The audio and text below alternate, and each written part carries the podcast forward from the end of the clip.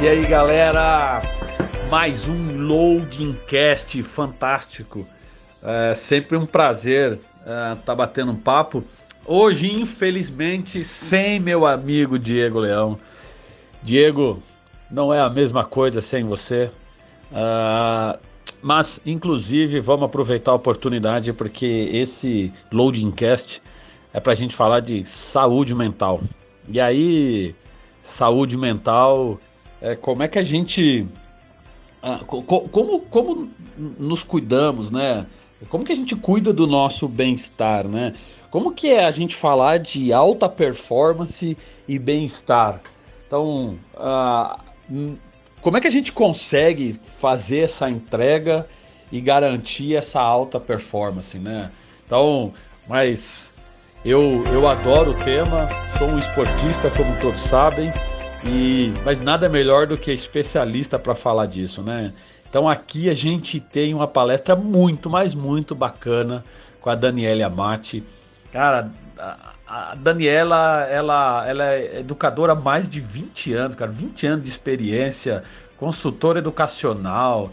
Ela se dedica no design de condução de programas de educação corporativa. Ela tem foco em soft skill. E a gente sabe que o soft skill hoje em dia é o que faz a diferença. Enfim, vou parar de falar, vou deixar ela entrar. Daniele, rebenta, saúde mental, loading cast. Até a próxima. Valeu, galera.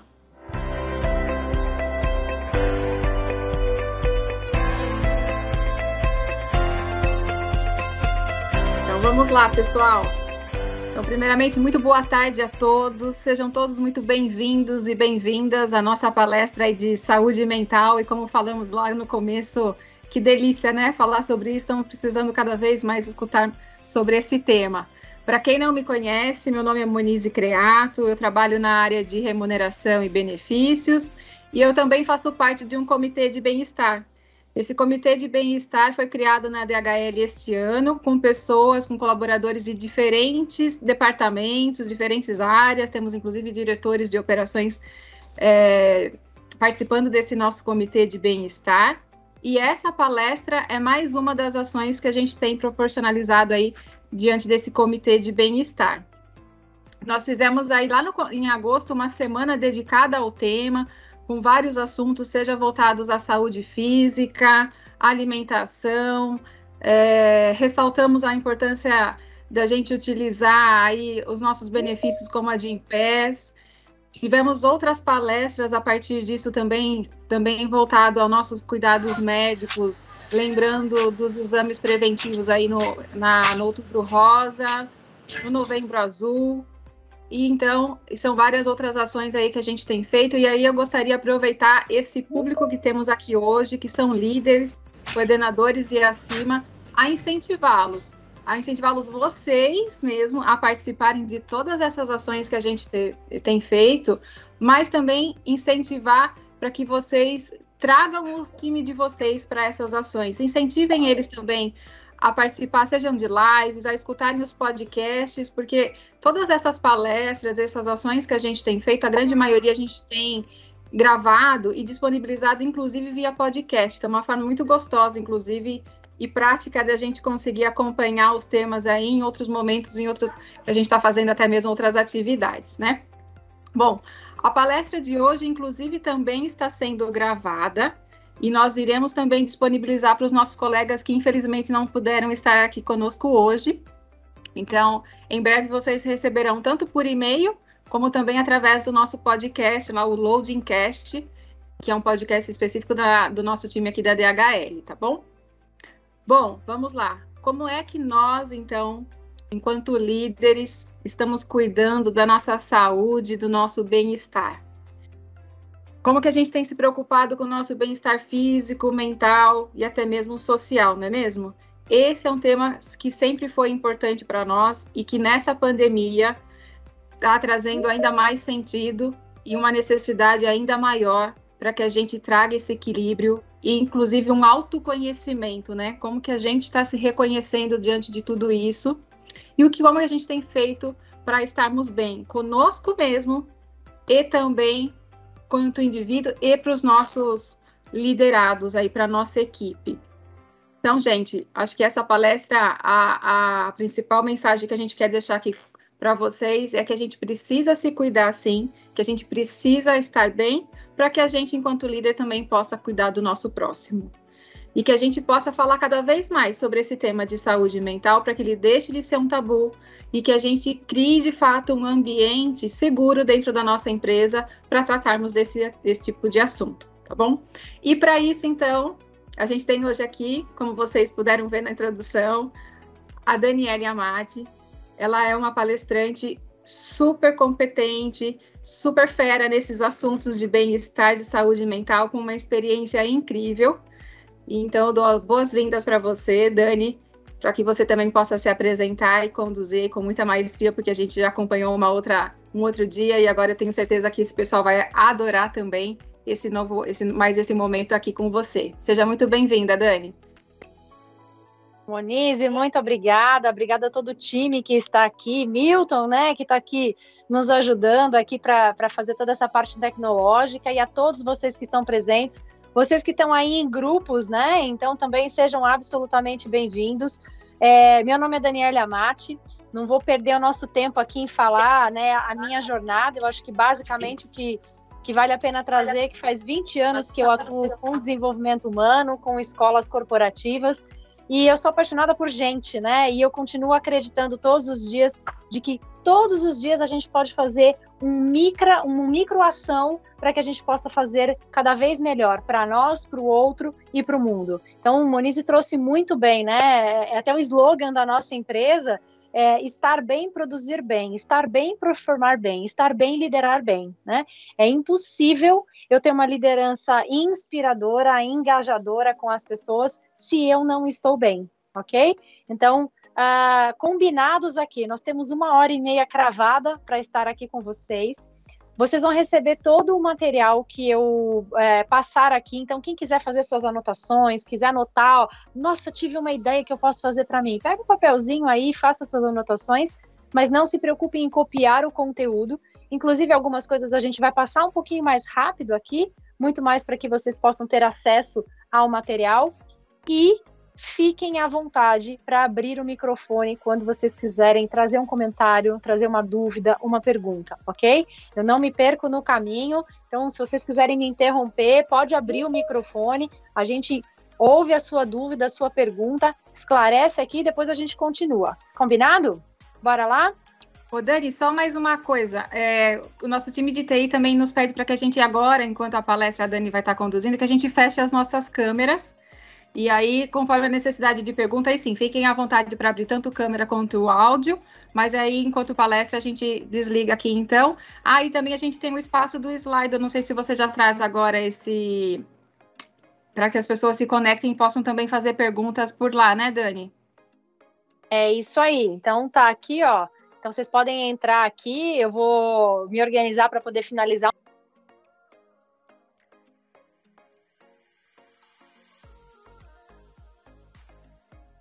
Dani, você está no mudo. Aí fica difícil, né, gente? Muito bem. Então, uh, fiquem à vontade para anotar as dúvidas aqui. Vou me organizar para a gente finalizar um pouquinho antes e responder as dúvidas, mas pipocar uma dúvida no meio do caminho, traz, que é tudo muito bem-vindo. Ok? Bora lá? Vamos lá? Então, vamos lá. A pergunta é: bom, eu sou um líder né? Por que, que eu tenho que falar de saúde, saúde integral, saúde corporativa? E a gente costumou a ouvir muito esse termo de saúde mental, principalmente agora durante a pandemia, uh, mas eu particularmente gosto muito de falar sobre saúde integral, porque nós não somos só uma parte mental, né? Nós temos aqui muitas, uh, muitas caixinhas. A gente costuma separar didaticamente para que a gente possa tratar, mas nós carregamos tudo, ok? Então, por que, que a gente vai falar hoje de saúde corporativa? O que, que isso tem a ver comigo e com a minha liderança? Laércio Albuquerque, CEO da Cisco, presidente de uma grande empresa, ele teve, olha a data aqui embaixo, gente, 22 de junho deste ano. Ele compartilhou né, com os colaboradores e com toda a mídia uh, que ele teve síndrome de burnout. O que, que significa isso? Basicamente, um cansaço extremo por excesso de trabalho, ok? Então a gente vai ver várias outras questões relacionadas a isso, mas ele diz basicamente sentiu um medo terrível de contar que estava com burnout, né? Porque ele teve que passar, inclusive, por 60 dias de desintoxicação digital. E ficou 60 dias sem computador e sem celular.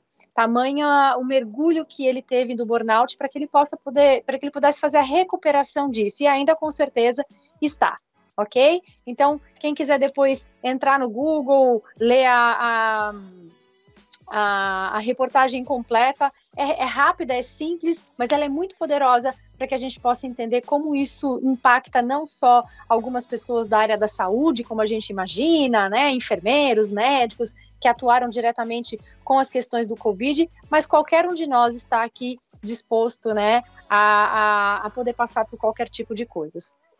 Andréa Mota, ex-diretora do Grupo Boticário. Percebem que não tem a ver com a pandemia? Em 2014, também foi diagnosticada com síndrome de burnout. E aí foi engraçado quando eu acho a frase dela aqui da reportagem, é que do nada os meus braços paralisaram. Então vamos entender se o nosso corpo dá ou não sinais, né, gente? Como que funciona isso? Então, a Andrea uh, teve um, um, burnout tão complexo que ela não conseguiu retornar mais ao ambiente corporativo. Ela teve que mudar completamente do estilo de vida e completamente a sua carreira, ok? E por último, com tudo, com, com muito carinho que eu, que eu falo sobre essa pessoa, fico até emocionada. Eu trabalhei com ele, Walter Maliene, é, vice-presidente do Banco do Brasil, em agosto do ano passado. Ele faleceu com 50 anos, 35 anos de carreira de Banco do Brasil ele participou de uma reunião e teve um mal súbito, ok?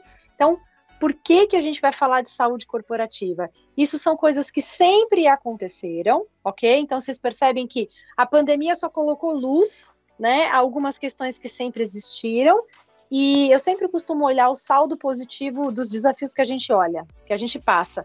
E um deles da pandemia é estarmos aqui com tanta gente boa falando sobre saúde, saúde mental, saúde integral, que muito provavelmente há dois anos atrás, né, sem a pandemia, nós não estaríamos aqui falando sobre esse tema.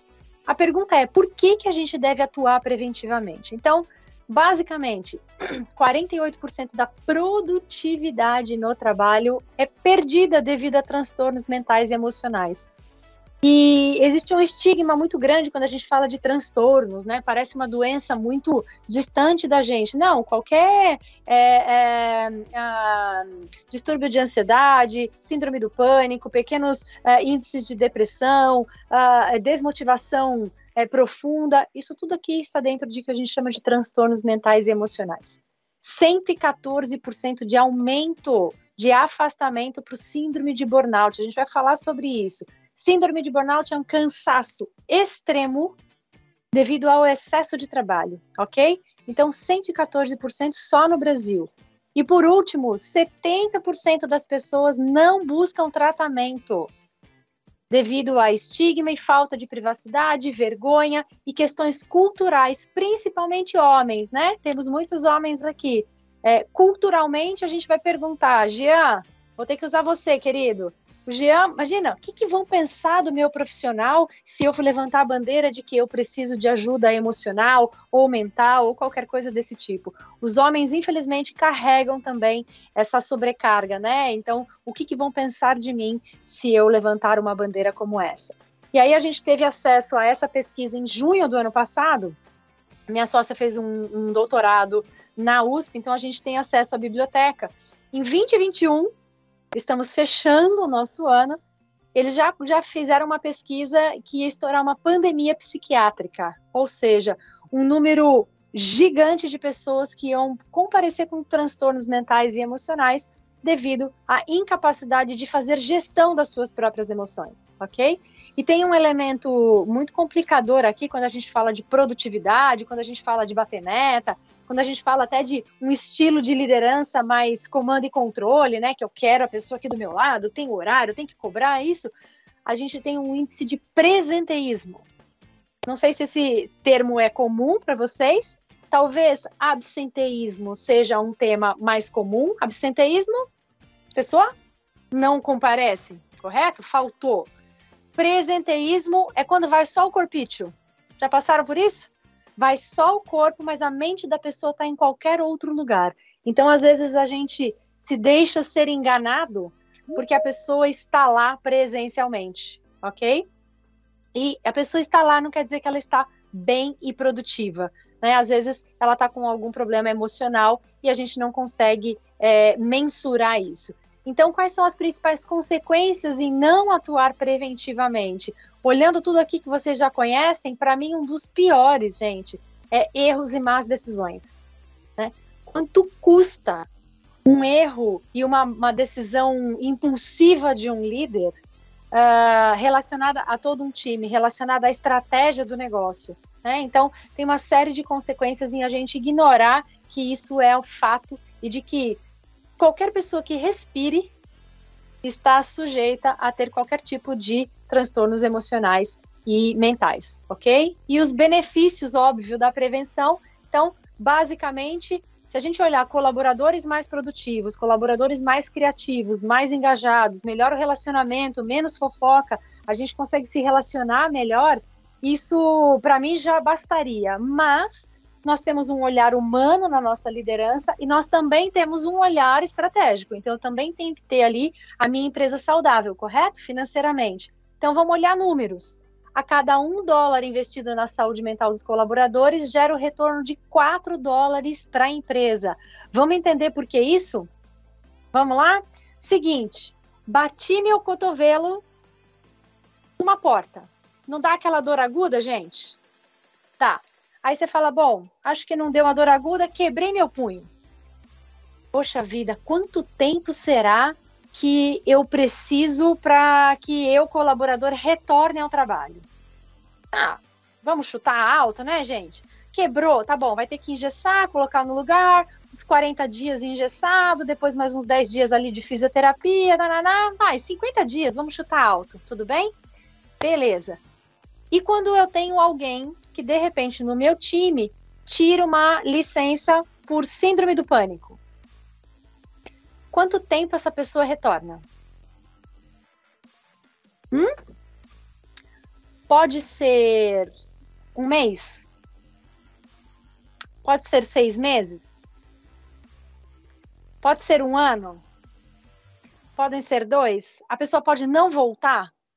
Percebe? Então eu sempre tenho o meu olhar de custo, que eu tenho que olhar o que é bom para a empresa também, meu olhar e eu tenho meu olhar humano, que não basta só a pessoa não voltar e eu tenho uma pessoa ali que dois anos ela não consegue produzir, mas o meu olhar humano também vai além, pensando na família, né? Nós todos que estamos aqui somos pessoas que estamos na tenra idade da produtividade para fazer esse mundão melhor, ok? E nós temos um papel importante dentro da nossa família, seja a gente filho, pai, irmão, não importa. Então, quando essa pessoa também está a, a, com alguns distúrbios emocionais e mentais e tem um afastamento, isso interfere na família também. Né? Como funciona a dinâmica familiar com um pai em depressão, com uma mãe em depressão. Então, a gente sempre atua aqui nesses dois pontos. Para isso, a gente tem que atuar em dois, dois grandes conceitos, tá? E a gente vai mergulhar neles hoje ainda. A gente gosta de separar o que a gente chama de saúde mental e segurança psicológica. Por quê, gente? Se a gente digita na internet, né, existe uma, uma, uma poluição nos conceitos, fica tudo muito raso. Então, ah, se eu estou bem psicologicamente, eu estou seguro psicologicamente. Fala, opa, então vamos entender. Saúde mental, ela é dirigida especificamente ao que nós somos do próprio indivíduo, ok? Eu cuido da minha saúde mental, da minha saúde integral. Segurança psicológica tem a ver com os times. Olha o nosso papel como líder aqui tem a ver como eu conduzo as ações do meu time. A gente vai entrar lá para o finalzinho aqui do nosso bate-papo, ok? Então, pegando o gancho aqui, de parte por parte, falando sobre saúde mental e segurança psicológica, muitos de vocês devem se perguntar, mas por que, que a gente está falando sobre isso? Eu entendi que é bom a pessoa estar tá bem, eu entendi que é bom ter um clima ali, porque quando a pessoa está bem e quando ela tem um clima harmonioso e favorável dentro do seu time, a gente absolutamente vai ao encontro da performance. Então, a gente também está falando de saúde da empresa, a gente também está falando sobre resultados, ok? Isso também é saudável para todos. Então, vamos lá. já dei várias dicas aqui. É importante a gente falar sobre o conceito de uma performance sustentável. Qual que é o conceito aqui, gente? Eu tenho identidade pessoal, identidade é, profissional, identidade organizacional, identidade sistêmica. Todos esses elementos têm que estar em equilíbrio e em harmonia, ou seja, saudáveis, para que a gente possa estar próximo do que a gente está chamando de saúde coletiva, saúde corporativa. Vamos entender. Vocês lembram que antes da pandemia a gente ia trabalhar gripado, sim ou não? Lembram disso? Camarada espirrando, né? Camarada espirrando ali do nosso lado e a gente achava a coisa mais normal do mundo, né? Aí você fala, nossa, hoje se o camarada espirra lá do outro lado, todo mundo já levanta a orelha e fala, hum, meu Deus do céu, acho que essa pessoa tem que fazer um teste, né?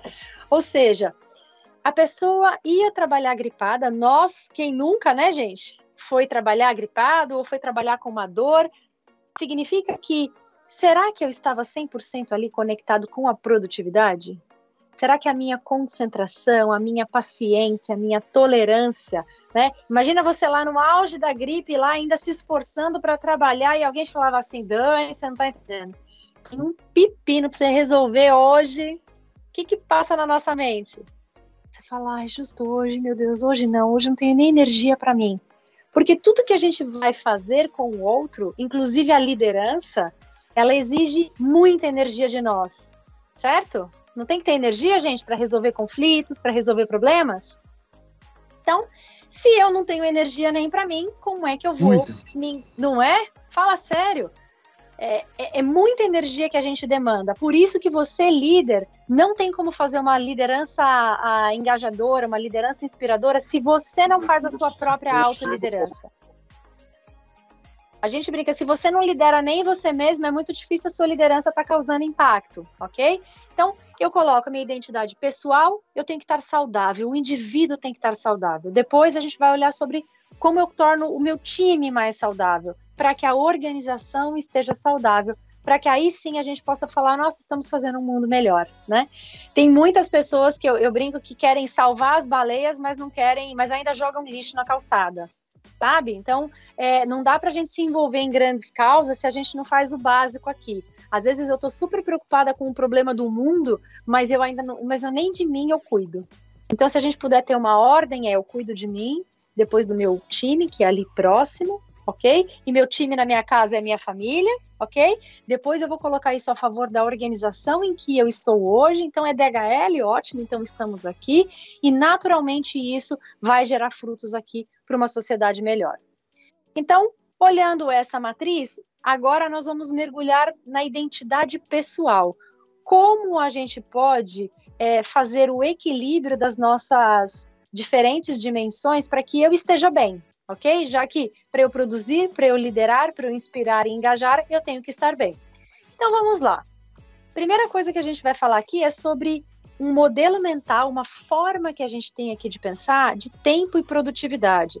Às vezes a gente tem a falsa né, sensação de que a gente está com tempo aqui e a gente está. Uh, que a gente, se eu trabalho muitas horas, significa que eu estou produzindo a gente já viu que isso não necessariamente é uma verdade, correto? Então, pode ser que sim, pode ser que não. Então, como a gente fala da equação da performance sustentável, olha só o que a gente vai seguir. Vamos juntos. Eu tenho performance sustentável e eu tenho a alta performance. Vamos entender como isso funciona. Performance sustentável significa o tempo de produtividade mais um tempo de recuperação individual, ok? Alta performance tem a ver com tempo de trabalho, tempo de produtividade, com baixo tempo de recuperação individual. Aí você fala, não estou entendendo nada. Você fala, vamos simplificar? Performance sustentável é quando eu construo a minha rotina de tal forma que eu tenho tempo para poder lidar com as diferentes identidades. Eu tenho tempo para minha identidade pessoal, tempo para minha identidade profissional, para minha organização e para o mundo. Então, Performance sustentável é quando eu consigo bater meta. É, muita gente fala, ah, performance sustentável, produtividade sustentável, significa que a gente vai né, bater ali pouquinho. Falo, não, não. Né? A gente tem aqui que bater meta, ok? Lembra, organização saudável é uma organização que tem um clima harmonioso, em que eu tenho pessoas saudáveis e que eu tenho finanças saudáveis. Então não dá para a gente achar que a gente tem equilíbrio se todos nós estamos bem, se todos os nossos times, nós nos amamos, nós nos respeitamos, mas a gente só não bate meta, ok? A gente só não bate meta. Então significa que não tem o equilíbrio para que a gente consiga a equação. E a alta performance, gente, tem a ver com os picos. O que, que é isso? Alguém aqui já teve que trabalhar numa madrugada para salvar um problema de um cliente? Ninguém, alguém, nunca ninguém trabalhou na madrugada, gente? Já, opa, já. Com certeza. Ah, achei que era só eu, que bom. Olha só, trabalhar uma madrugada para resolver um pepino aí de um cliente deixa a gente. fere a minha saúde? Sim ou não? Sim. Não, uma só não. Uma madrugada não. Gosto de gente inteligente, é isso aí. Uma madrugada não mata ninguém, gente. Duas não mata ninguém. Agora, se eu entender isso como natural do meu dia a dia e eu fico trabalhando ininterruptamente sem os meus períodos de descanso, isso vai com certeza ferir a minha produtividade sustentável. Vocês já devem ter visto, ou com vocês ou com colegas, pessoas que de alguma forma se desencantaram com o trabalho, seja na, na sua empresa ou seja em outra empresa, porque é, dedicaram-se demais a essa empresa e aí eu vou retificar aqui, hein, gente? Não quero dizer que vocês parem de trabalhar. A dificuldade quando a gente entra num estresse, quando a gente desgasta demais emocionalmente, é quando a gente pode descansar e mesmo quando a gente pode descansar, a gente continua conectado. Posso simplificar para vocês? Vem junto. Seguinte, alguém aqui, tá tudo bem, a operação tá rodando, tá todo mundo correto, você tá na sua casa, são 10 horas da noite, e alguém aqui fala assim: "Ah, eu vou só dar uma espiadinha no e-mail para ver se tem alguma coisa". Alguém já teve essa tentação? Já. Sim. Ah, com Sim. certeza. O tempo todo. O tempo todo é demais. Isso. Aí a gente, como líder, né? A nossa cabeça está aqui conectada. Aí o que, que a gente faz? Você fala assim: hum, esqueci de mandar um e-mail lá pro, pro Gian. Gian, você vai ser meu camarada. Esqueci de mandar. Aí eu pego o meu e-mail aqui no celular, escondidinho da família, né, gente? Porque a família olha torto, corretamente. E aí você fala assim: Ô, Gian, tudo bem? Ó, tô anotando aqui pra você ver isso aqui amanhã. Não precisa responder, não, viu? É só amanhã, tá bom? Fica tranquilo. Aí faz um ping lá no celular do Gian, lá na Bahia. E aí, gente? Aí o Jean fala assim: olha, você não precisa responder, não. Aí você fala, nossa, mas se meu gestor está trabalhando 10 e meia da noite, eu acho que eu deveria responder, correto? É. Ele falou que eu não preciso responder, mas se ele está trabalhando, conseguem perceber, gente, a diferença entre aquilo que eu falo e aquilo que eu faço? As nossas palavras movem as pessoas, o nosso exemplo arrasta. Muitos de vocês devem ter filhos, correto? A gente precisa ficar lá na tarefa árdua de ensinar os nossos filhos, né, gente? A comer bem, né? Então, é como se você, se você manda um e-mail 10 horas da noite, sem a necessidade da urgência, tá, gente? Então vamos, vamos trabalhar com, com a operação funcionando normalmente, só por curiosidade, só para eu não esquecer e etc é, é como se eu tivesse colocado um prato de cenoura para falar pro meu filho que isso é bom para ele e eu tô comendo uma batata Ruffles na frente dele. E eu falo, filho, é bom comer cenoura, viu? E eu fico clec, clec, clec. Na nossa liderança é a mesma coisa. Então, muitas vezes eu posso dizer para as pessoas que ela é importante e que ela precisa, de alguma forma, uh, se cuidar, que ela precisa equilibrar os tempos de trabalho para que ela possa voltar bem, mas quando ela pode descansar, a pessoa não consegue se desconectar e às vezes o líder também não permite, ok? Nesse formato aqui, ó, gentil, né, gente? Né? Manda um pin, não, só para lembrar, né? Aí você vê pim, pim, pim.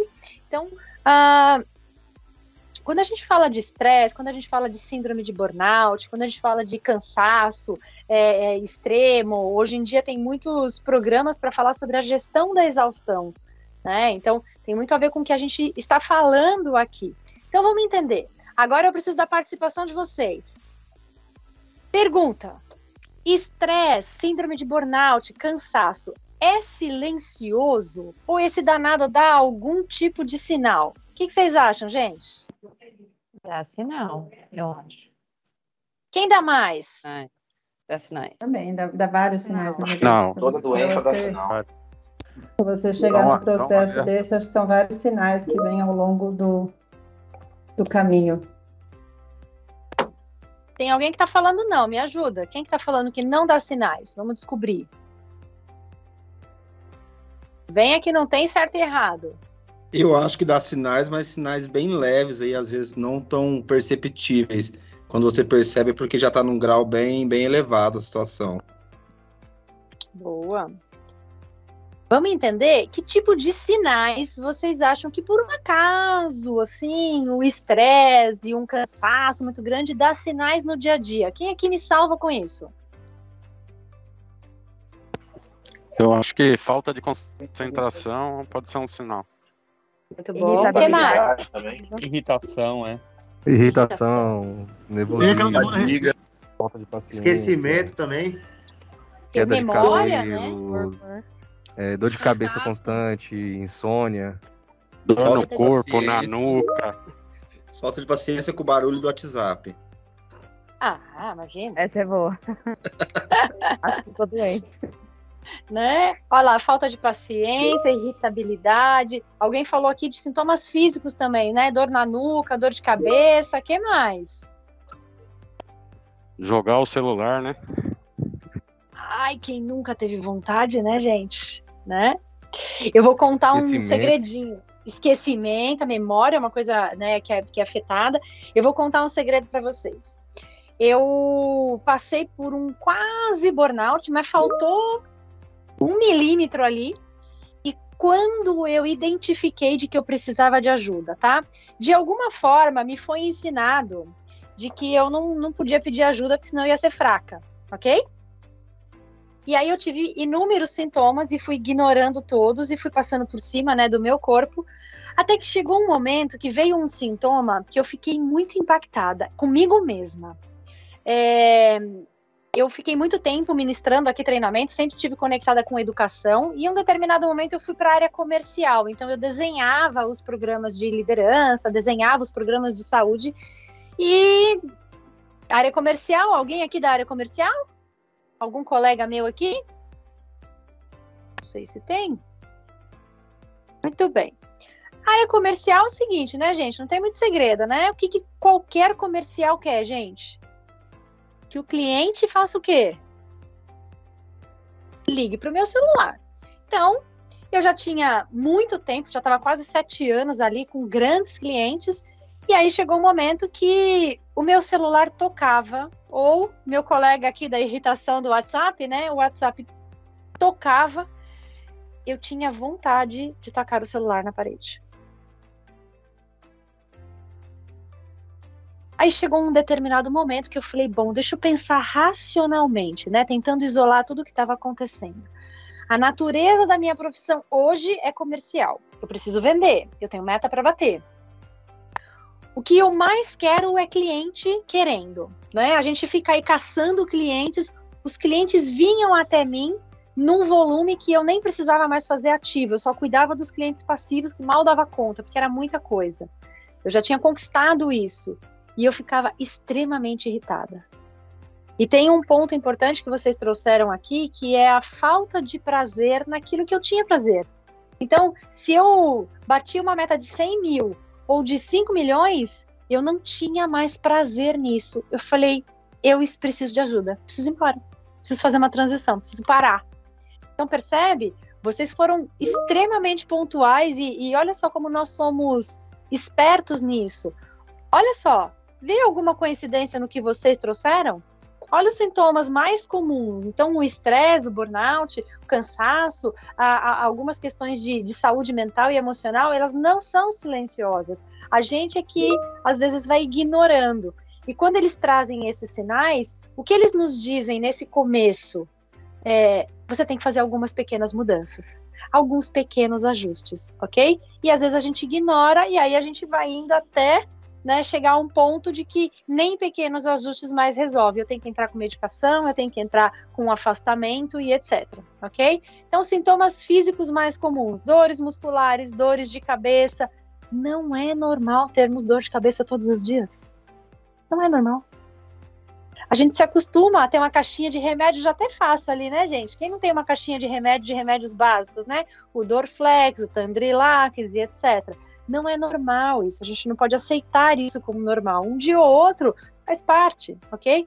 Dores de estômago, distúrbios do sono. Aqui eu tenho muitas possibilidades. Ou eu tô sempre com sono, ou eu tenho dificuldade para dormir, ou eu tenho dificuldade para acordar, né? E ou eu durmo de, de seis a oito horas ali, ou seja, tem uma quantidade né, razoável para poder me recuperar, mas acordo extremamente cansado. Cansaço extremo, muitos de vocês falaram queda de cabelo, as mulheres costumam cair muito cabelo mesmo, mas tem uma questão que a gente chama de alopécia. Para quem não sabe, alopécia é quando cai um tufo inteiro, assim, sabe? Uma, uma, uma, uma, um círculo normalmente inteiro. Alguns homens podem ter isso na barba. Isso é um sinal de extremo cansaço. É o corpo dizendo: me olha, né? me dê atenção, porque eu estou te dando sinais, ok? Cílios tremendo. Essa é clássica. Quem aqui já teve um cílio tremendo, gente? Alguém já? Parece que o olho tá pulando sozinho, né? Sim. Parece que tá mexendo. Quase todo dia, né? Quase todo dia. Isso. Olha só. Às vezes é um só, né? Você fica assim, meu Deus, que hora que você para, aí ele fica. Você fala, meu Deus, o que tá acontecendo? Um tá parado e o outro tá aqui. Percebe? O, o corpo está te dando, inclusive, na área da visão, né? Para ver se você vê o que está acontecendo. Ele está gritando com você. Então a gente precisa ser mais gentil e generoso e generosa com o nosso corpo, né? Com os sinais que eles estão dando. Bruxismo, né? Tem gente que deforma os dentes por conta de muita pressão. Alguns sintomas mentais e emocionais, a perda de prazer, que acabei de comentar com vocês, distanciar-se emocionalmente do trabalho. Se bate a meta, ele não fica feliz se não bate, ele também não fica triste, né? Ele fica anestesiado. É muito ruim isso, trabalhar nesse formato, nesse jeito. Irritabilidade, demora mais para fazer as atividades, então é, ele tem pouca concentração. Então, o que ele fazia, uma planilha que ele fazia de controle em uma hora, com esse nível de cansaço, ele vai fazer em três horas, ele vai demorar muito mais e ainda possivelmente com alguns erros, ok? Diminui a capacidade de criatividade e inovação, por quê, gente? Porque para criar, para a gente enfrentar um novo, chega alguém e fala assim: nossa, tem um processo novo para a gente implementar. A pessoa fala assim: ah, não é possível. Porque para eu aprender o novo, eu tenho que ter energia, ok? Então, agressividade, depressão e etc. E olha o que a gente faz no dia a dia. Estamos juntos aqui. A gente recompensa a gente mesmo para anestesiar tamanho esforço e cansaço. Só que essa recompensa ela não nos cura, né? Ela vai empurrando o problema para frente. Eu vou fazer compras, eu vou comer comidas mais gordurosas, eu vou fazer mais consumo de álcool e etc. Por quê? Porque isso anestesia, né? E aí tem aquela coisa assim, não, agora eu entendi que eu preciso comer direito, preciso comer saudável e etc e tal. Aí quando você chega no final do dia, você fala, ai, hoje é quarta-feira. Nossa, mas vamos pensar?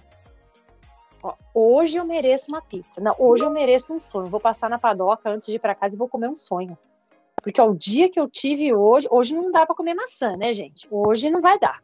Então, é a famosa eu mereço, eu mereço, ok? Isso vai empurrando o problema. Alguns sintomas no trabalho, principalmente vocês líderes, precisam ter acesso a isso.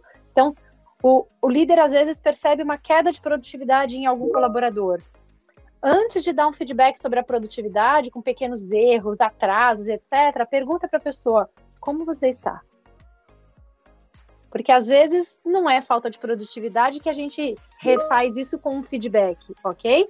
Às vezes a pessoa está dando sinais de que ela realmente precisa de ajuda, tá?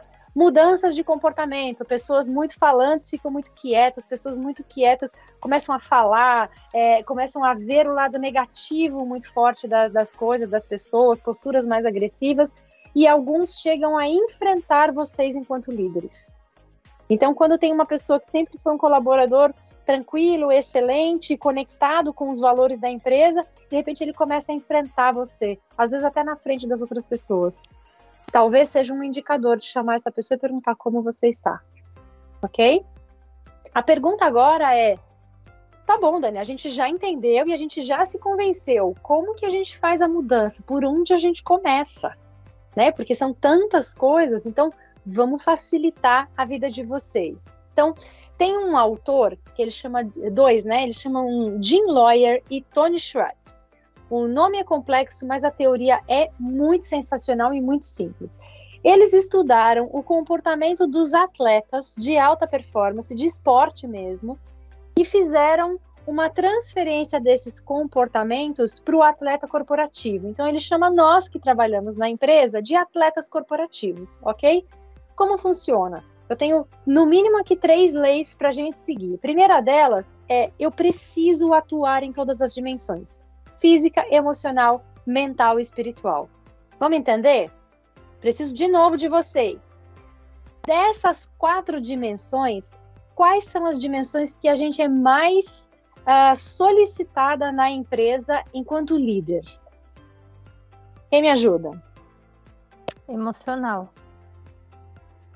Quem mais? Emocional. Eu acho que é mental. Físico mental. Para quem trabalha ali carregando, né, com o corpo físico, entra o físico também um pouquinho, mas principalmente na sua função como líder. Eu tenho o recheio do bolo aqui, certo? Muita demanda mental, muitas decisões para serem tomadas e muito pepino para resolver, correto? Muito emocional. Então pensa que no conceito do, do envolvimento total, eu tenho que olhar cada uma dessas dimensões e eu tenho que trabalhar cada uma dessas dimensões em estímulo e repouso, ok? Então pensa aqui, no nosso trabalho, o que, que a gente faz? A gente dá muito estímulo mental e emocional e a gente muito provavelmente trabalha pouco o físico e o espiritual. O que, que é o espiritual aqui, gente? É a conexão com o nosso propósito. Então, se você está aqui como líder, é o que, que eu quero que as pessoas falem de mim quando elas vão embora? Né? Então, uh, a gente tem aqui uh, alguém aqui do nosso time que, de repente, ah, ganhou na loteria. Ok? Então, a gente tem o Rafael. O Rafael está aqui com a gente. Então, o Rafael ganhou na loteria. Ele fala, gente, foi um prazer, eu amo vocês, amo o meu trabalho, mas eu consigo ficar dois anos longe. Certo, Rafa? Muito bem. E aí a gente fala, bom, o time do Rafa, ele tem duas possibilidades. Ou ele vai falar, graças a Deus que esse homem ganhou na loteria, quem sabe vir um líder melhor. Ou, poxa vida, quem vai vir no lugar dele? Será que vai vir alguém tão inspirador, que ensina a gente, que vê os nossos talentos, que quer ver a gente crescer? Isso é o que a gente está chamando de conexão espiritual, tá? Que é o seu porquê, o que, que você quer ao final da sua vida, né? Quando a gente estiver velhinho lá atrás, que se olhar lá na, né, na, na sua vida, você fala, ah, será que eu vou ter orgulho disso? Isso é conexão. Pode ter uma conexão religiosa também, mas não só.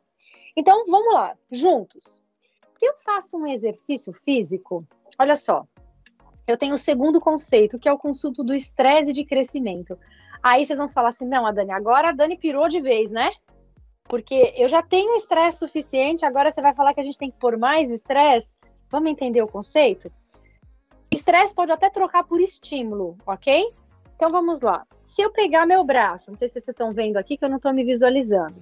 Se eu fizer esse exercício aqui, ó, por quatro horas seguidas, o que pode acontecer com o meu bíceps aqui, gente? Quem me ajuda? Aumentar. Ah, vai, vai doer. Fica também, né? dolorido. Aumentar, endurecer. Por quatro horas seguidas, sem pausa. Vai doer. Um- Vai uma ter eu nem estresse muscular. É, né? Fadiga. Vai parar antes. Você vai ter um estresse muscular e tem, tem- é, gerar fadiga, vai gerar sobrecarga do músculo, você não vai conseguir mais exec- executar, vai enrijecer também, vai perder o líquido entre a musculatura e a pele. Eita, esse comentário foi profício, hein? Arrasou. Muito bom. É isso, eu vou fadigar. Eu vou, ao invés de eu deixar meu, meu músculo mais forte, se eu fizer muitas vezes a repetição sem repouso, o que, que vai acontecer? Eu vou fadigar, correto? Então vamos lá. E se eu deixar esse músculo engessado por dois meses, o que vai acontecer com esse músculo? Vai atrofiar. Atrofiar. Atrofiar. Ele vai atrofiar. Então significa que se eu fizer demais sem recuperação, lesiona, quebra. Se eu deixar parado demais, atrofia. É simples. Um carro, se eu deixar parado por seis meses, a hora que eu for ligar, não vai ligar. Se eu rodar, rodar, rodar e não fizer manutenção, não fizer pausas, ah, tá faltando. Já passei 1.500 km aqui de óleo, mas eu vou lá visitar o Jean lá na Bahia. Ah, tô tranquila. Não tem problema por óleo, ficar com óleo vencido, não. Com pouco óleo. Vai parar no meio do caminho, vai? Vai parar no meio do caminho. Então vamos pensar o seguinte: o que eu estou fazendo com o meu emocional e com o meu mental sem recuperação é gastando meu músculo. Eu estou lesionando o meu músculo mental e emocional. Então, o que, que eu preciso fazer? Dar estímulos e repouso, estímulos e repouso. E muitas vezes o meu músculo físico e espiritual eu estou atrofiando. Então, qual é o segredo? Eu preciso dar mais estímulos. Lembra? Meu, meu carro está parado seis meses. Eu preciso fazer com que ele tenha movimento. E aí a gente entra aqui o que a gente chama do princípio da oscilação. É simples. É como que eu gerencio estímulo e repouso. Então, se hoje eu tive um dia muito cansativo mentalmente, tive que tomar decisões, tive pessoas aqui é, resolvendo problemas relacionais o tempo todo, isso demandou muito da minha energia.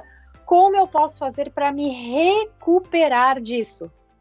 Quando eu chego na minha casa, se eu fizer 20 minutos de caminhada, cada um vai escolher o exercício físico que quiser. Se eu fizer 20 minutos de caminhada, significa que, incrivelmente, eu vou voltar melhor para casa. Por quê? Porque eu estou oscilando a energia, lembra? Para eu sair, eu chamo do cabeção, né? Às vezes eu venho embora para casa ou eu termino meu dia, eu tô com o cabeção cheio. Aí às vezes eu falo pro meu marido, nossa, eu preciso correr 20 minutos. Ele fala, nossa, mas vai correr 20 minutos? Você falou que tá cansado? Eu falei, então, o que tá cansado é a minha cabeça e a minha emoção. Ok? Se o meu físico tiver em alerta, aí o que acontece? Parece que eu consigo oscilar a energia. Eu brinco que visualmente falando mesmo, a minha energia às vezes está muito aqui e muito aqui. Se eu faço um exercício, a energia ela circula. E aí eu consigo olhar melhor os problemas, consigo respirar melhor. A pergunta agora é: como você recupera a sua energia? Como o seu time recupera a energia? Por que isso, gente? Basicamente, porque nós somos diferentes. E aqui tem um cuidado extremamente importante quando a gente traz lá a nossa a equação da performance sustentável, e a gente lembra que a gente fala do tempo de recuperação individual? Por que, que a gente fala desse tempo de recuperação individual? Porque nós somos indivíduos únicos. Então vamos lá, se a gente já puder minimamente dividir pessoas entre introvertidos e extrovertidos, vamos lá. Pessoas introvertidas, elas tendem a gostar mais de recuperar a sua energia quando ele está muito cansado com atividades mais individuais. O esporte é individual, o hobby é individual, até com a família, né? Às vezes você tem que fazer, não, deixa a pessoa ficar um, uma, uma horinha lá na caverna dela recuperando. Pessoas mais extrovertidas tendem a recuperar a sua energia com gente. Então, quando a gente tem aquela super ideia, nossa, vou fazer um happy hour agora porque minha equipe tá cansada e minha equipe tá mal e agora eu preciso fazer um happy hour. Quem é extrovertido vai falar o que para esse líder? Que ideia incrível, era isso que a gente estava precisando. Quem é mais introvertido vai falar: Nossa, não basta semana pesada, ainda vou ter que ir pro happy hour. Sim ou não, gente? Sim. Verdade. Sim, verdade. Então, batata doce e filé de frango servem para algumas pessoas. Regime intermitente servem para algumas pessoas. Né? Corridas servem para algumas pessoas. Dança servem para outras pessoas. Yoga, crossfit, não importa. O que importa é você não entrar na moda e perguntar o que, que você gosta, como o seu corpo se recupera e como que a gente comunica isso. E também, enquanto líder, como a gente é, comunica isso para as pessoas e faz com que as pessoas também parem para pensar como é que eu me recupero, né? Então vamos lá. Como que eu saio da cilada daquela, daqueles picos lá? Se eu ficar o tempo todo trabalhando de madrugada, eu vou ferir esse, esse meu colaborador ou a mim mesmo. Porque, e ainda mais, né, gente? Eu não sei se tem alguém 40 a mais aqui. Deve ter, né, gente? Será que tem alguém 40 a mais? Cadê meu time do 40 a mais aí? Tem gente. Ih, gente, será que só eu? Aqui. Não, aqui. Não quer nem Não quer falar sobre esse assunto. Tava todo mundo com vergonha. Muito bem. Uma coisa é eu passar duas madrugadas com 20 anos, outra coisa com 30, né, gente? Outra coisa com 40, outra coisa. Ainda vou chegar lá nos 50 para poder falar sobre isso. Mas um, temos impactos diferentes e eu preciso respeitar não só o impacto, mas a individualidade. Então é muito importante a gente não tomar decisões coletivas para as pessoas, achando que a gente está arrasando para as pessoas descansarem, mas sem perguntar como é para você. Então, se essa pessoa trabalhou duas madrugadas, eu preciso perguntar como eu posso te ajudar a você recuperar essa madrugada. Porque se eu não der um período de descanso para ela, dentro das legislações trabalhistas, gente, dentro de todo o procedimento de vocês, isso tem que ser respeitado. É, eu preciso fazer com que eu preciso negociar esse descanso com essa pessoa para que essa pessoa daqui dois anos não peça para sair, não sofra um impacto de um excesso, ok? Que ela não conseguiu recuperar. Só que nós somos muito espertos. Nós damos muitas desculpas para nós mesmos para não mudar, ok? Vamos entender sobre isso. Quais são as historinhas que a gente conta? Eu tenho três casos aqui para mostrar para vocês. Primeiro deles, olha lá. O Alex é um péssimo físico, fora de forma, baixa energia constante. E olha o que ele contava para ele mesmo quando alguém falava para ele assim: Alex, você precisa melhorar sua atividade física. Lembrando que a parte física, gente, ela compõe atividade física, alimentação, hidratação e qualidade de sono, ok? A gente está pegando uma ponta só. Olha o que o Alex falava para ele: o meu trabalho já é desgastante o suficiente. Do tipo, você acha que eu vou chegar em casa e ainda vou fazer exercício físico? Não, quero me jogar no sofá. Não tenho tempo nem energia para me, me exercitar. Gasto a energia restante com a família. Me sinto muito desconfortável em academias. Malhar é luxo para poucos. Trabalho e família vem em primeiro lugar. Joana, quando a gente olha aqui, vocês conseguem enxergar que ele dá, ele dá pouco estímulo físico e provavelmente sobrecarrega o emocional e o mental? Né? Tem pouco estímulo aqui para manter. E o físico, ele não está nessa ordem né, da pirâmide é, à toa, né? Ele é a base. Então, se a minha parte física, que é movimento, alimentação, hidratação e sono não estiver bem, eu vou naturalmente afetar as demais. Então vamos lá, Joana, vamos ver que dimensão dela que está sendo uh, estressada demais, impaciente explosiva, critica demais os outros, falta de paixão e entusiasmo pelo trabalho. Olha a historinha que ela contava. Não estou me candidatando para ser a mais popular do escritório mesmo. E impaciência é fundamental, pois mantém as pessoas atentas e focadas nos seus trabalhos. Olha, isso aqui é a forma que a Joana pensa. Se as pessoas não aguentam o ritmo, elas pedem para sair, né, gente? Vamos falar sério. Minha personalidade é assim mesmo, o entusiasmo e a paixão no trabalho são puro teatro e eu sempre termino meu trabalho. Isso é caso real, tá, gente?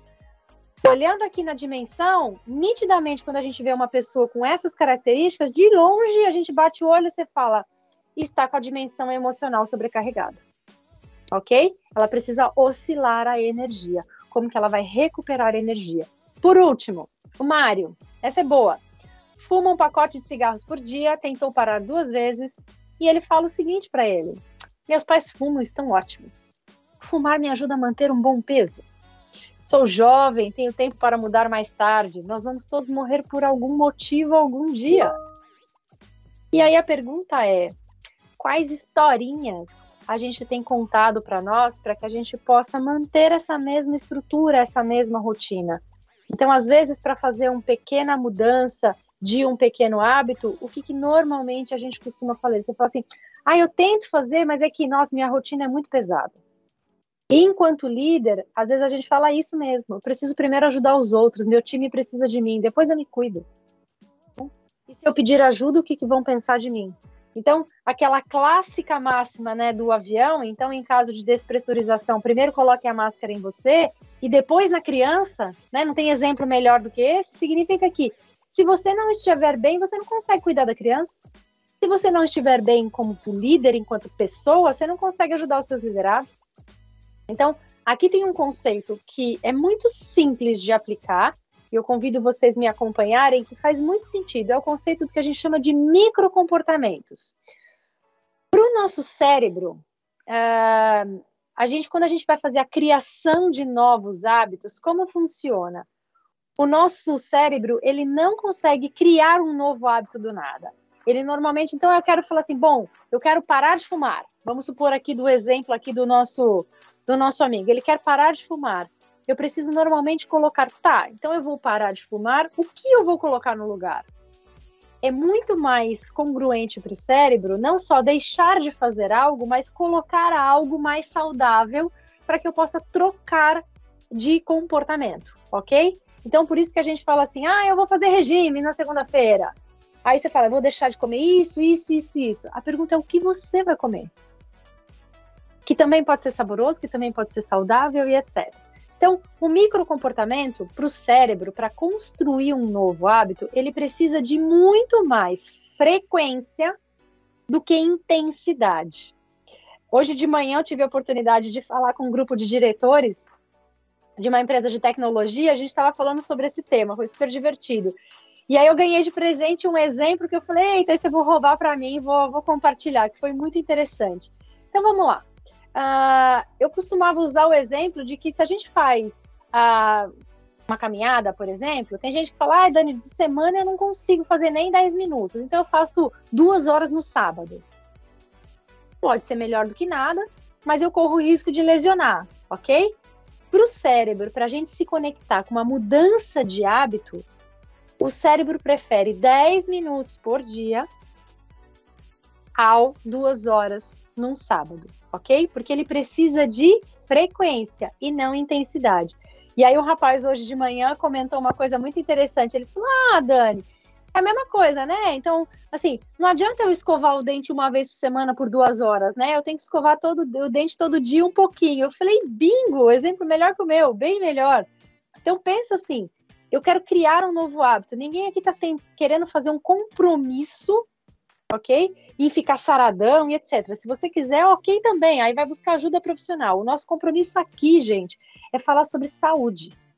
E para nossa saúde física, mental, emocional, para que eu possa ter um efeito completo global, eu preciso fazer micro comportamentos. E aí, gente, quando eu vou olhar o que a gente chama de micro comportamentos, eu vou deixar uma ferramenta prática aqui para vocês, para que vocês possam é, dar uma olhada, e aí eu peço que vocês dediquem tempo para olhar isso. Então, qual desses dessas dimensões eu posso fazer pequenos ajustes? Eu posso fazer um micro comportamento vocês acreditam que tem gente que não bebe água? Vocês acreditam nisso, gente? Acabei de lembrar que eu não bebi água hoje. Eita, nós. Vamos fazer um, um, uma parte prática aqui? Olha só. A gente, às vezes, fica muito complacente com a gente mesmo, pelo tanto que a gente trabalha, pelo tanto que é pesada a nossa rotina, correto? Aí a gente fica o quê? A gente só quer coisas gostosas pra gente, só quer coisas legais. Aí quando a gente fala assim, 70% do nosso corpo é, é composto de água, ok? Então, gente, vamos lá. A gente toma banho todo dia, certo? A gente pega o quê? Pega a água e a gente lava o nosso corpo por fora. Sim? Ok. Quando eu vou beber água, significa que eu estou lavando meu corpo por dentro. Só que quando eu não bebo água, olha o que acontece. É como se eu pegasse um banheiro sujo, de lama, de qualquer coisa, e aí eu falo para a pessoa assim: olha, aqui tá o pano e aqui está o banheiro, lava o banheiro. A pessoa fala, mas cadê a água? Você fala, não, não tem água. Não tem água. Você fala, não, mas não dá para lavar, tem que dar. É isso que, de alguma forma, a gente faz com o nosso corpo.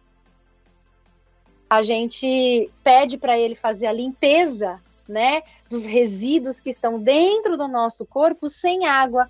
Aí o que, que você faz? Sobra um fundinho de água suja lá, ele vai passando lá. Então, quando, quando a gente observa isso, você fala assim: tem gente que fala para mim assim, ai, Dani, mas é que eu não gosto do gosto da água. Aí ela fala, ué, mas não tem gosto mesmo. Tem gosto, gente. Então você tá bebendo uma boa água, porque não tem gosto. E aí, assim, ah, mas não gosto do gosto. Não precisa ser gostoso para ser bom pra gente. Ok? Eu, de novo, se eu for esperar o brócolis ser saboroso para mim, para algumas pessoas podem ser, para mim não é. Se eu for esperar ele ser saboroso, é, eu não vou comer. Aí quando eu ponho no prato, eu falo, é, não precisa ser bom saboroso não, mas é bom para mim, é remédio. Né? A hora que eu fico doente, eu vou no médico, eu vou questionar o sabor do remédio pro médico? Não, eu simplesmente vou tomar. Ai, dá uma preguiça de fazer atividade física? Dá, gente, dá mesmo. E se você parar, ou se você for começar, saiba que as duas primeiras semanas vocês vão me xingar. Pode xingar, gente. Pode xingar que esse xinga é bom. Vocês vão me xingar. Porque é ruim porque dói, porque é incômodo. Lembra? Você está criando um novo caminho no seu cérebro. O seu corpo estava lá atrofiado. É o Fusquinha que ficou seis meses parado. Você está começando lá e ele está. A gente está fazendo isso com o nosso corpo. Depois que pega o ritmo, aí sim começa a ser gostoso. Mas não esperem ser gostoso para que seja bom para nós, ok? É... Então eu vou. A gente não vai ter tempo aqui, o nosso tempo é limitado mas eu vou deixar esse exercício para que vocês possam fazer. Uh, escolha uma coisa. Não precisa escolher muito, não, senão vira promessa de ano novo. Sabe? Ai, não, eu vou fazer atividade física, vou comer, vou dormir bem, vou dormir mais cedo, vou fazer gerenciamento, vou fazer isso, vou fazer aquilo, vou ler sete livros por mês.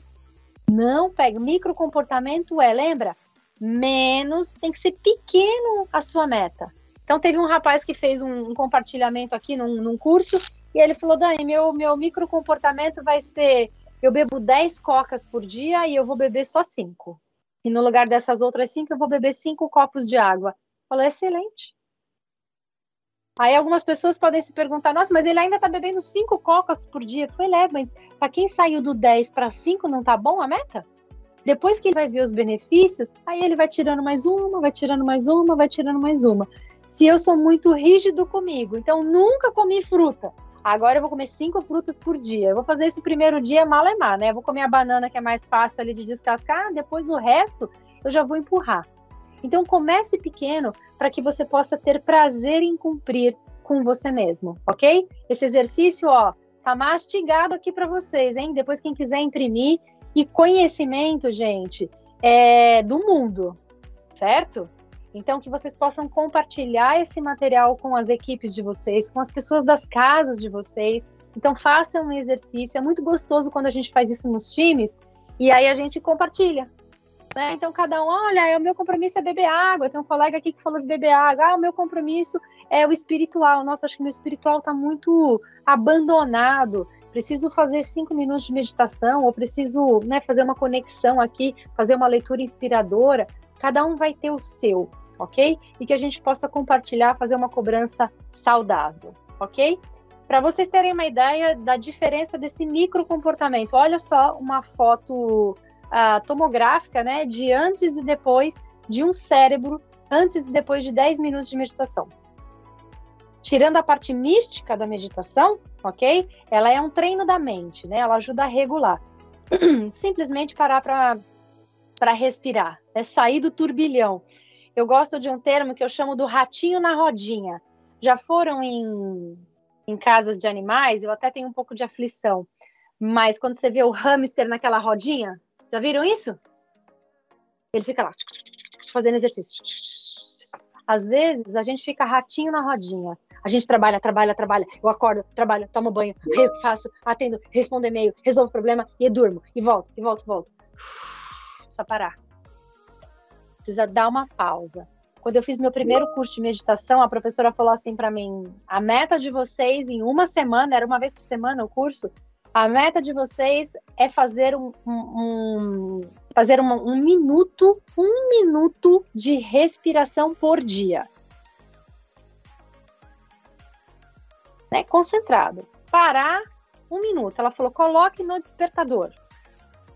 Ela falou assim: Eu quero ver qual a desculpa que vocês vão me dar da rotina de vocês, que vocês não vão ter um minuto por dia para parar. Que é uma micropausa, é um micro comportamento. E aí eu falei: Não, aqui vai ser difícil, né? O que, que eu vou ter que inventar para a professora que eu não vou conseguir um minuto por dia? Eu falei: é Melhor fazer. Fui, fez. E fiz. Quando você coloca para despertar, Aí você fala, nossa, agora que eu tô baixando, agora que tá ficando gostoso, porque no começo, quando você começa a meditar, fica assim, ai meu Deus, eu preciso pagar isso, preciso pagar aquilo, não fui ao mercado, não respondi o e-mail, não falei com fulano, não falei com fulano. É isso que acontece quando a gente para um minuto, tá ok? Então, já entendam que é normal. Quando a gente começa a relaxar, que o cérebro começa a sair dessa confusão e vir pro do lado, aí tocou o despertador. Eu falei, nossa, mas um minuto é pouco, acho que eu vou por um minuto e meio da próxima. Percebe? Eu vou de pouquinho em pouquinho e aí eu vou conseguindo ter prazer nisso, ok? Enquanto times, enquanto líderes, tá? É, quem está mais presencial, um pouco mais complexo, mas quem tem equipes remotas, ah, também é, em cima de, de análises em cima da neurociência, de, de fotos, né, em cima de cérebros, a cada. Ah, a gente costuma fazer uma pausa a cada duas horas de trabalho né? Pausas de 10 a 15 minutos no máximo, normalmente 10 é o suficiente. Então, olha o que acontece quando você coloca e entra em quatro reuniões seguidas sem pausa. Quem estava no online já passou por isso, né? A reunião começa às 8, 8h59 você termina, 9 você entra na outra, 9h59 você termina. Ou seja, olha o que acontece com o meu nível de empatia, de paciência na última reunião ou na terceira reunião ok? E olha quando a gente faz pequenas pausas. Então, como eu vou conduzir isso? Parece bobagem quando a gente fala assim, ufa, vou parar cinco minutinhos só para ir ao banheiro, tomar um cafezinho e, contar uma piada lá com alguém, ok? Contar uma piada com alguém no meio do caminho. Isso gera um processo de oscilação cerebral, a gente volta melhor, ok? Outra dica: o que cansa mais deve ser feito primeiro, porque eu tenho mais estoque de energia, já que a gente está falando de energia o tempo todo. Então, tem até a Johnson Johnson que tem implementado algumas ações é, de que o trabalho mais concentrado fica pela manhã e as reuniões, relacionamentos, inclusive com clientes, elas ficam para tarde, ok? Porque eu preciso ter mais concentração. Então, como que eu monitoro isso? E quando a gente vai falar de identidade profissional, quando a gente vai falar é, com os nossos times. Lembra que a gente falou de segurança psicológica e saúde mental? Sim? Esses dois, eles são didaticamente separados, mas eles interferem um no outro. Então, se eu não estou saudável, eu prejudico o meu time, correto? É um braço a menos ali para funcionar junto conosco. E se eu não tenho um clima harmonioso, eu posso deixar essa pessoa doente. Então, vamos entender como é que funciona isso? Tem um termo que a gente chama de dor social e dor física. Se eu bato meu cotovelo numa porta, sobe aquele apontada, certo? Isso acende uma área no meu cérebro de dor. Se eu estou num clima da minha equipe, cheguei para trabalhar, né? E as pessoas não me reconhecem, as pessoas não me acolhem. O meu líder, eu, eu começo a dar algumas ideias, o meu líder não me escuta, os meus colegas também não me escutam, ou seja, eu tenho um ambiente hostil para trabalhar, um ambiente tóxico, acende a mesma área cerebral de quando eu bati meu cotovelo. Qual é a diferença?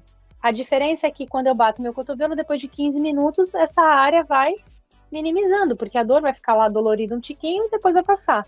Agora, quando eu me sinto, eu não me sinto pertencente ao meu time, significa que essa área fica acesa por uma semana, um mês, seis meses. E aí a probabilidade dessa pessoa entrar em depressão, entrar em síndrome do pânico e outras coisas mais é muito maior.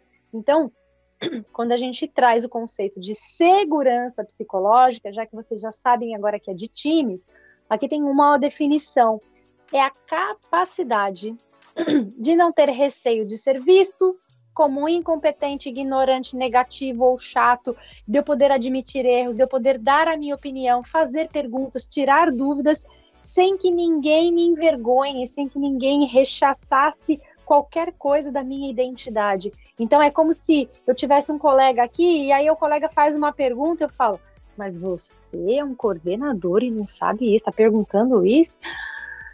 É como se eu estivesse duvidando da capacidade dele de estar até no cargo porque ele não sabe uma coisa.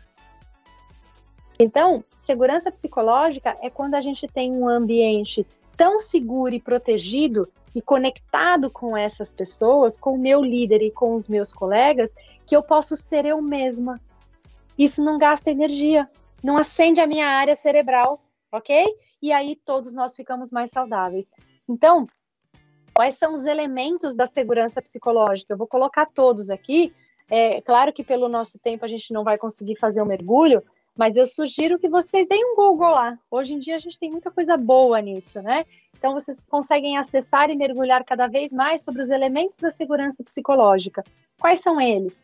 Reagir a erros é quando eu tenho um ambiente aberto para que quando eu erro, e não é o erro banal, né, gente? Não é o erro do cotidiano, é um erro de experimentação, é um erro de inovação. As pessoas me apoiem para entender como eu posso fazer melhor da próxima vez para inovar um processo, para inovar algo num cliente, para encantar mais alguém aqui do meu time, ok? Lidando com questões emocionais, a minha habilidade de fazer gerenciamento de fofocas, de, de risgas, acho que não deve ter isso de vocês, né, gente? Um colaborador nunca encrenca com o outro, concorda, gente? Acho que esse eu vou pular. Acho que é simples, né, gente? Não, Tranquilo aí? É que mais tem, né? Esse não acontece aqui, acontece no vizinho. Esse não. Eita, é assim que eu gosto, é assim que eu gosto. Dica para a gente tratar com esse item de lidando com questões difíceis ou conversas difíceis, tá? Aqui por conta da tradução em inglês fica meio esquisito. Cuidado com o tempo. Eu sempre faço a analogia do pão quente. Conhece a do pão quente? Seguinte, você vai lá na padaria e o pão tá esturricando, saindo agora do forno. Se você pegar e colocar na boca, vai queimar se você esperar um pouquinho, ele vai ficar numa temperatura muito gostosa. Se você esperar mais três dias, esse mesmo pão que queimou a boca vai virar uma pedra. Então, nada mais gostoso do que ter um pãozinho bom, sem queimar minha boca, sem estar tá duro ou murcho. Você passa até passa uma manteiguinha, nossa, desce que é uma beleza. Ou seja, o tempo para resolver um conflito, ele tem que ser rápido. Não imediatamente, porque as pessoas estão com os ânimos, mas também eu não posso demorar muito, porque senão lembra, o pão fica duro.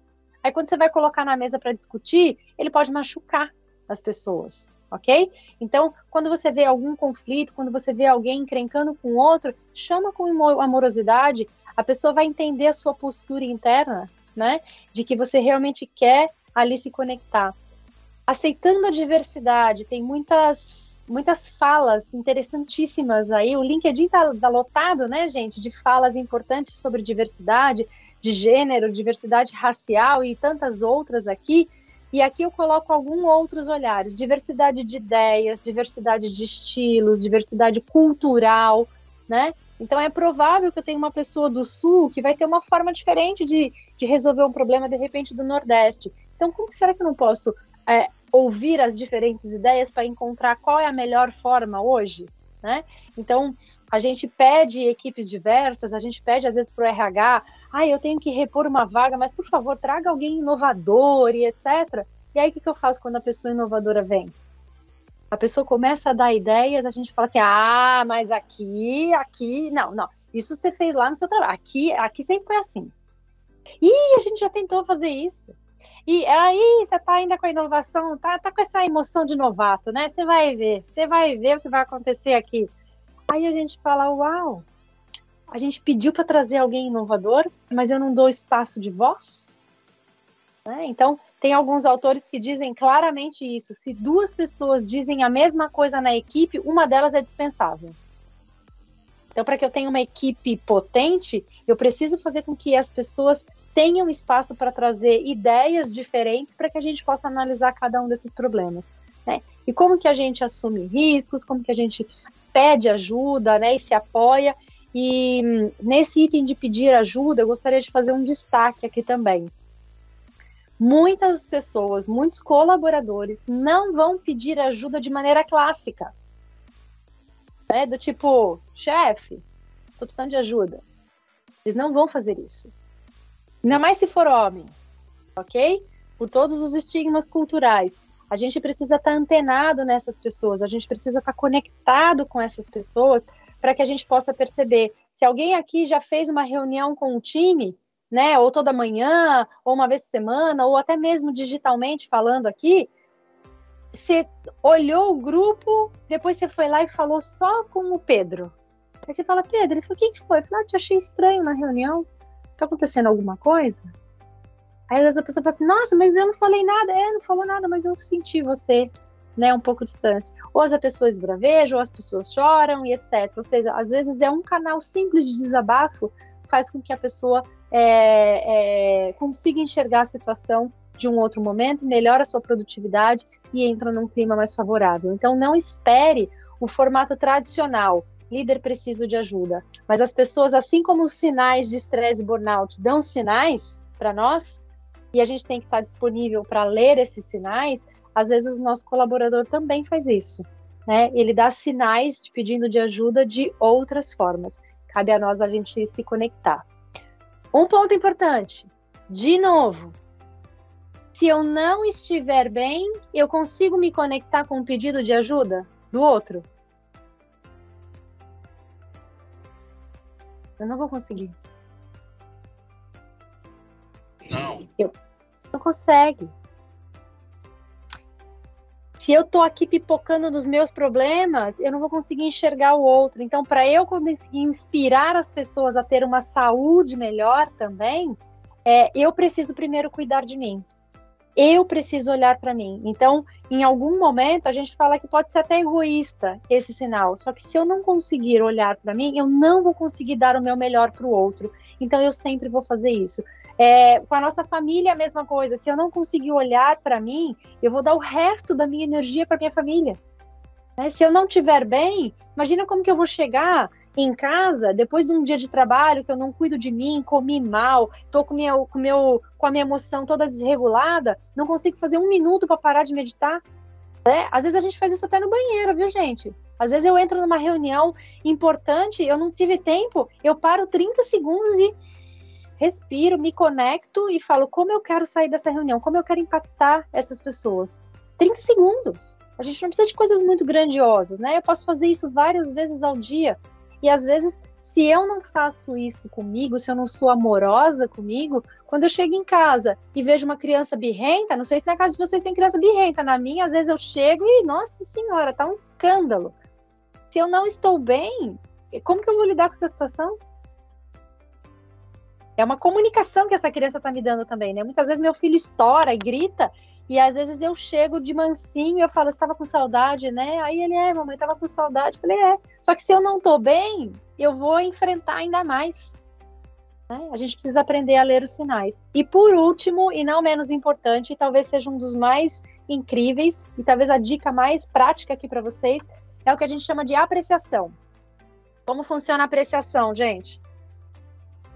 Se, se eu fizer um elogio para algum de vocês, é gostoso, gente, a gente ouvir um elogio? Bom? Sim. Sim, sim. É gostoso Muito dar bom. um elogio para alguém? Melhor Sim. ainda. É bom também. Tanto quanto. Imagina que se eu tô vendo o, a Juliana dando um, um, elogio aqui, um ato de apreciação que a gente chama, né, pro, pro João. Eu que tô aqui de fora, vendo os dois trocarem atos de apreciação aqui do trabalho, eu também me sinto bem, correto? Isso significa que quando eu aprecio alguém do meu trabalho, eu recebo uma carga de ocitocina. Ocitocina é o hormônio do amor, o hormônio da liderança. É, é a descarga máxima que a mulher recebe de ocitocina quando ela vai parir uma criança. Então ela está lá sentindo dores homéricas e aí, quando nasce, né, o, o nosso criador não podia fazer diferente, porque ele fala: bom, é, eu preciso fazer essa mãe que está sofrendo, que está toda esbugalhada lá com seu corpo, amar essa criatura. Ele dá uma descarga de amor profunda. E a gente começa a amar. Ok? Quem assiste o ato das pessoas também recebe uma carga de ocitocina. Então, quando eu vejo as pessoas se elogiando no meu time, significa que eu construo cada vez mais um ambiente de segurança psicológica. E aí eu tenho vontade de elogiar também, porque o outro está elogiando, eu também me sinto bem, e aí vai contagiando. É o princípio do trabalho voluntário. Né? Alguns de vocês devem já ter experimentado o trabalho voluntário. Quem recebe recebe uma carga de ocitocina, quem doa recebe uma carga de ocitocina, e quem vê a doação também recebe uma carga de ocitocina. Você fala, é só hormônio de prazer, de sensação de, de, de pertencimento e aquela sensação de que você fala assim, nossa, por isso vale a pena. A gente trabalha tanto, nossa, mas é tão gostoso trabalhar com vocês. E às vezes a gente fala bem do outro, mas a gente não fala para a pessoa. Porque a gente tem um modelo mental e uma história cultural de que agora está no final do ano, né, gente? Então, chega lá o nosso filhote, passou na prova, passou de ano, ele fala: pai, passei de ano, olha aqui meu boletim. O que, que nossos pais falávamos para nós? Deixa eu ver se o de vocês é parecido com o meu. Quem me fala? Fez mais que sua obrigação. Nossa, Exatamente. Parece meu pai. Né? É o mínimo que eu espero. Eu trabalho, esse é o seu trabalho. Meu pai falava isso, é o máximo da sua obrigação. Eu faço meu trabalho, você também trabalha. Esse seu trabalho é estudar, ok. Então, a gente carrega isso, o que foi muito positivo, né, gente? Estamos aqui firmes, né? Então, vamos agradecer e honrar né, nossos pais. Mas, olhando agora para nossa liderança, é gostoso ouvir o que a gente faz de bom. Então, às vezes eu vejo um colaborador muito engajado e às vezes passa inconscientemente isso. Ah, não faz mais que obrigação. Ele é pago para isso. Uau! Olha como é gostoso a gente falar para alguém, né? o que, que ela faz de bom, o que, que é gostoso, como que ela, como que ela contribui para facilitar o meu dia a dia, naturalmente a pessoa vai te devolver um elogio e a gente consegue isso. Então, como uma dica prática para vocês, se de todos os elementos aqui, cada um a gente pode colocar um micro comportamento, mas se a gente puder começar, principalmente agora no final do ano, que a gente possa fazer uma reunião, por exemplo, de apreciação, né? Fazer com que eu coloque lá uma pessoa aqui no centro, ok? Então, vou colocar lá a pessoa aqui no centro e eu peço para o time, time, é, o que, que a fulana faz de bom? Aí o fulano vai fazer, o fulano vai falar, o fulano vai falar, o fulano vai falar, o fulano vai falar. A gente está dando um presente para essa pessoa. A pessoa simplesmente vai falar muito obrigada. Imagina a carga de ocitocina. Aí terminou, ela vai, gira, vem o próximo. Ok? Quem assiste ganha, quem dá ganha e quem recebe ganha. Então, ações muito simples que podem construir uma nova cultura de gestão do cuidado, tá? Para que a gente possa ter mais sustentabilidade como ser humano e também para os nossos negócios. Então, para que vocês possam, a gente possa fechar e, e, e abrir aqui para as dúvidas e perguntas de vocês, eu vou fazer uma projeção aqui de um vídeo. Vamos ver se vai passar. Me deem aqui um. Opa!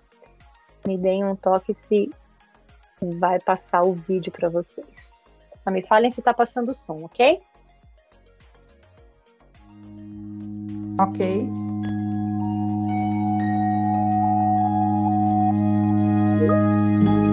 What will your last 10 years look like? Will you be quick enough for a game of tag with your grandchild?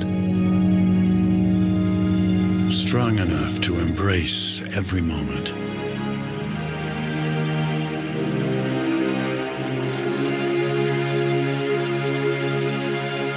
Will you grow old with vitality?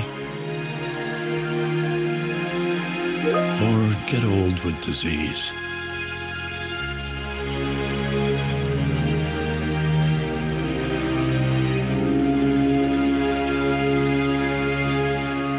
It's time to decide.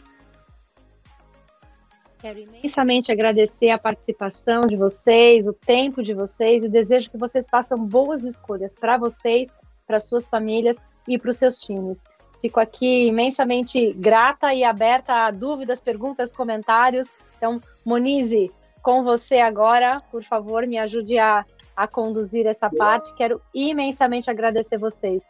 Muito, muito saudável, muito gostoso estar aqui falando com vocês sobre esse tema.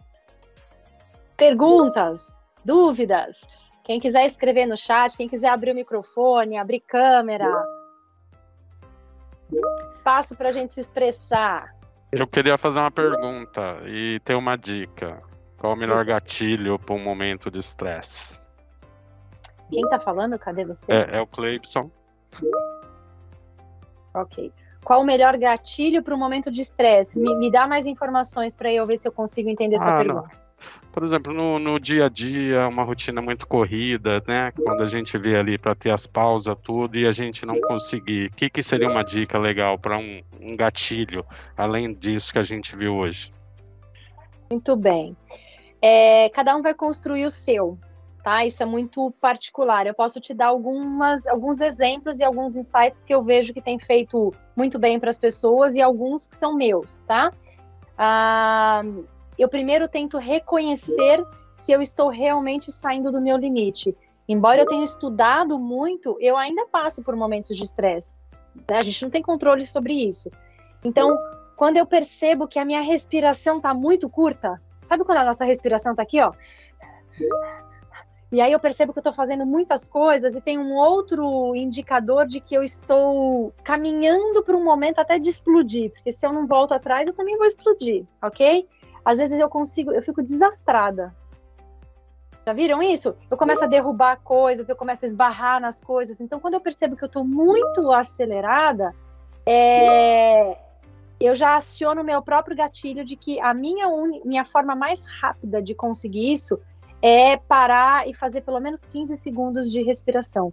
Mesmo se eu estou aqui ao vivo, às vezes, com alguém, tá? Então, às vezes a pessoa está falando e eu paro aqui e fico.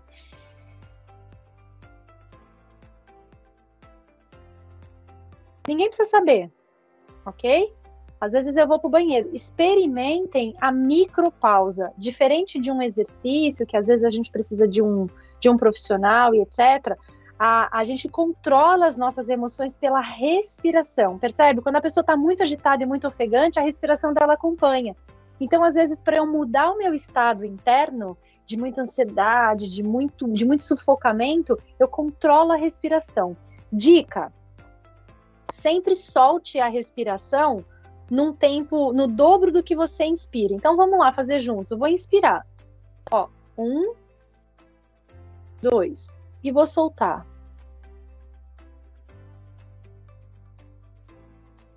Simplesmente isso.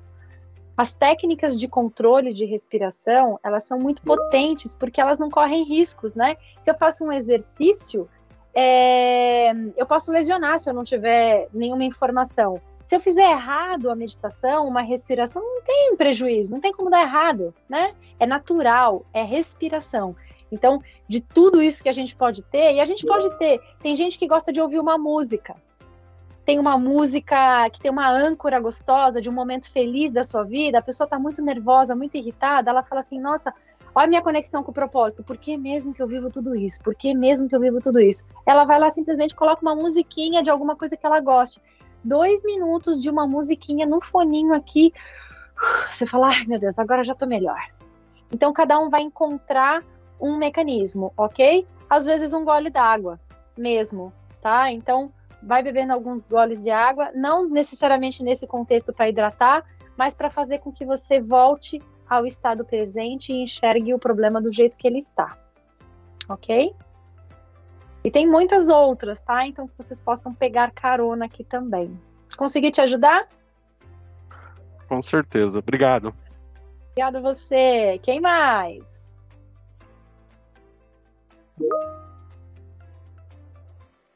Ó, a Fabi falou que faz a respiração em quatro tempos abraça a filha, olha que gostoso, olha o Saulo, né? Oh, cheirinho bom, é isso aí. Algumas pessoas, olha quantas ideias aqui, tá vendo como o colega de vocês tem ideias boas? Né? Então eu trabalho aqui com, com o Rodrigo, por exemplo, e eu falo, Rodrigo, como é que você faz para você ficar tão calmo naquela reunião? Pergunta. Ninguém vai se negar a te dar as estratégias. É lindo isso quando a gente se, se une, né, para que todo mundo fique bem. Às vezes você pode ter um desenho mesmo, sabe? De, de, de uma criança, quem tem filhos, ó, eu tenho um desenho aqui do meu filho, ó, com um coraçãozinho aqui, tá vendo, ó? Coraçãozinho, ele escreveu meu nome, aí eu deixo aqui na minha frente. Aí quando eu tô muito cansada, Aí eu falo, uff, pra que, que eu faço tudo isso mesmo? Você fala, ah, tá lá, o meu gatão tá lá, sabe? Então cada um vai ter o seu sazon, sabe? Cada um vai ter seu jeito. É, para fechar, eu sei que tem muita gente aqui para sair. Toda vez que a gente sai de um lugar, seja digital ou não, a gente deixa o nosso perfume para as pessoas. A pergunta é que tipo de perfume você quer deixar para as pessoas, né? Então, toda vez que eu entro numa reunião, num bate-papo, seja individual ou em grupo, eu penso como eu quero que as pessoas saiam daqui. Né? E qual o perfume que eu quero que essas pessoas deixem. Então, quando eu saio daqui, eu deixo meu legado para vocês e vocês deixam de vocês. Então, eu saio daqui e sempre fico pensando: ai, que legal que aquela pessoa falou isso, que legal que aquela pessoa falou isso. Olha, isso aqui me agregou. Hoje eu dei um treinamento de manhã, o cara me deu um exemplo. Eu falei: ah, vou, é meu agora, vou usar para vida. Então, que a gente possa ver beleza também nas coisas básicas e simples. Isso também nos ajuda muito. Muito bem. Kátia falou. É, eu saio do ambiente, só leu da Kátia aqui, eu saio do ambiente que estou por cinco minutos. Isso, Kátia! Né?